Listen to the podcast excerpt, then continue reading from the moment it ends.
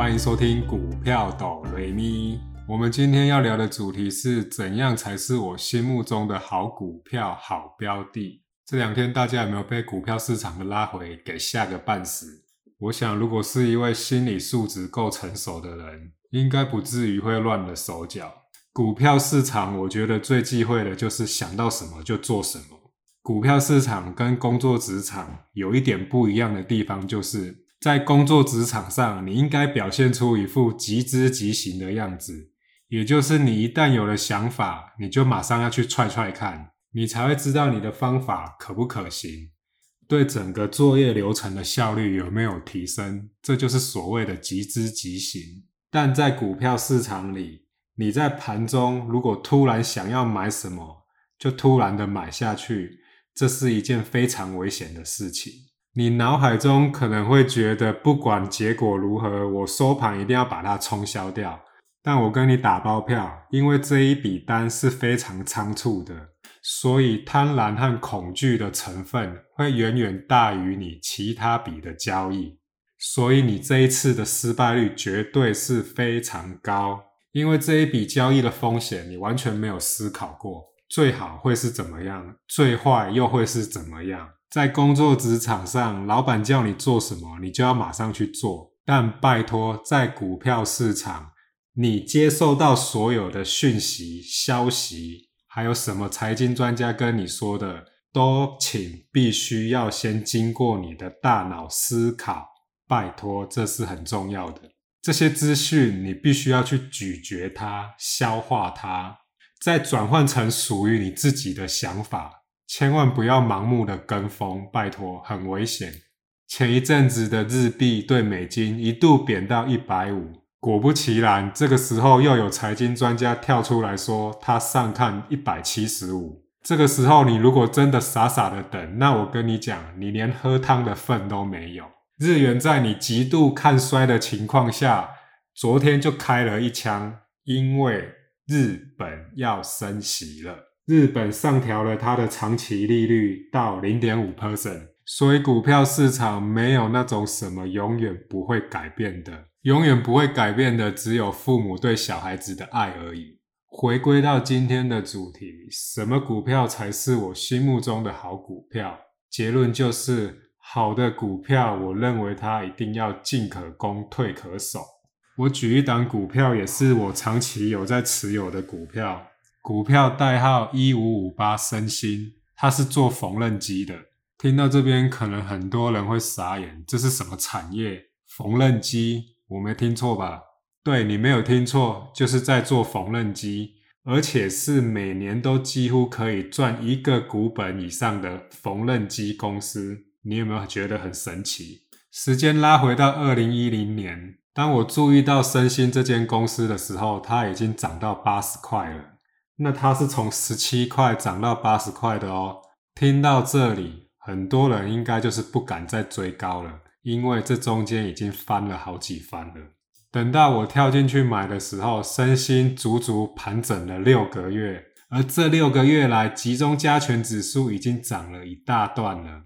升鑫受惠于转单的效应，所以在二零一零年那一年正式有机会赚一个股本以上，这也是他公司成立以来正式突破赚十块钱以上的里程碑。我之前有提到我的同学小郭，他爸爸在台银当经理，我就跟他说我有在注意这只股票，正好他爸爸跟我说升鑫有跟他们接触往来过，他说升鑫是一间非常正派的公司，老板的为人也很实在很踏实。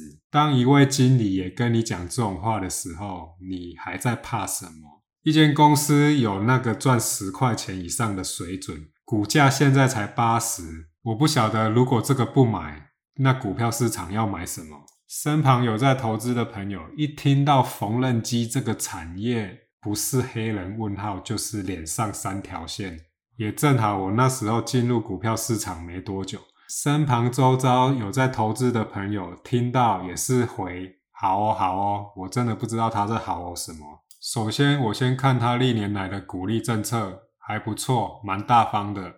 第二点，升鑫在缝纫机市场的市占率非常的高，也几乎没有什么具有威胁性的对手，也就是它的护城河非常的高。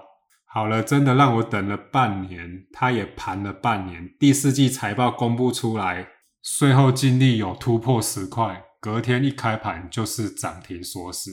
那时候的我还很幼稚，我在营业大厅的时候，我刻意走向了营业大厅，把客人在看的电脑输入这档股票，我就在旁边观察，走过去的客人看到会有什么反应。果然没有错，大家都是那句话，这到底是什么股票啊，怎么会起到这样啊？我记得我那一年的股利是 七点七块哦，我的成本是八十哦，你想想这是多么恐怖。然后重点来了，昇兴从二零一一年开始到二零二一年，它的股利就从来都维持在 七点五块以上，最多来到十一块，平均值大概都有 八九块。你不觉得这是一件非常神奇的事情吗？但它在股票市场就是会发生。而且这中间我也参与了现金增资，我也把该认的股数全都认了，因为有价差。但可惜的是我那时候很穷，所以没有买很多，但那一些部位我就一直放到现在。往后的这十年，昇兴的股价都基本上是一百块以上居多了。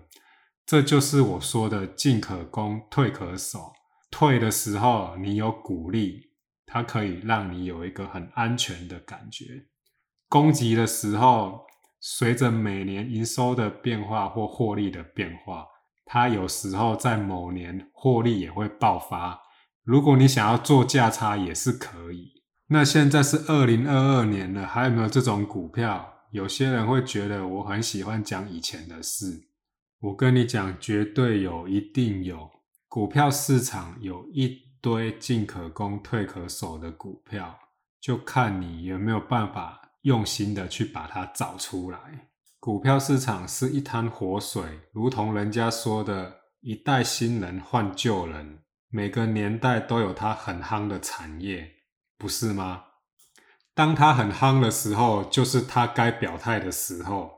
就像以前的鸿海也曾经飙到两三百块，但是等到激情过了，退可守的部分就显得格外的重要。它有没有维持在它应该有的获利水准，以及产业的方向有没有随着环境而改变或影响，这都是投资朋友需要去追踪的，不是吗？这边再稍微补充一下美股的部分。这两天 Nike 公布了它漂亮的财报，高于分析师的预估，所以股价应声的大涨十几%。所以这一次的事件又再度的证明，如果你有喜欢的标的，你就分批的买，不要说期望你一定要买到最低点，真的没有人那么厉害，好不好？ Nike 都从一百八十几跌到最低点八十几块了，你是还想要它多低？是要它倒了不成吗？对不对？所以价格合理就分批买，不要在那边一直等等低点。你不是刘伯温，不会神机妙算，照着纪律分批布局，那才是对的。好，那我们这一集就到这边，下一集见咯。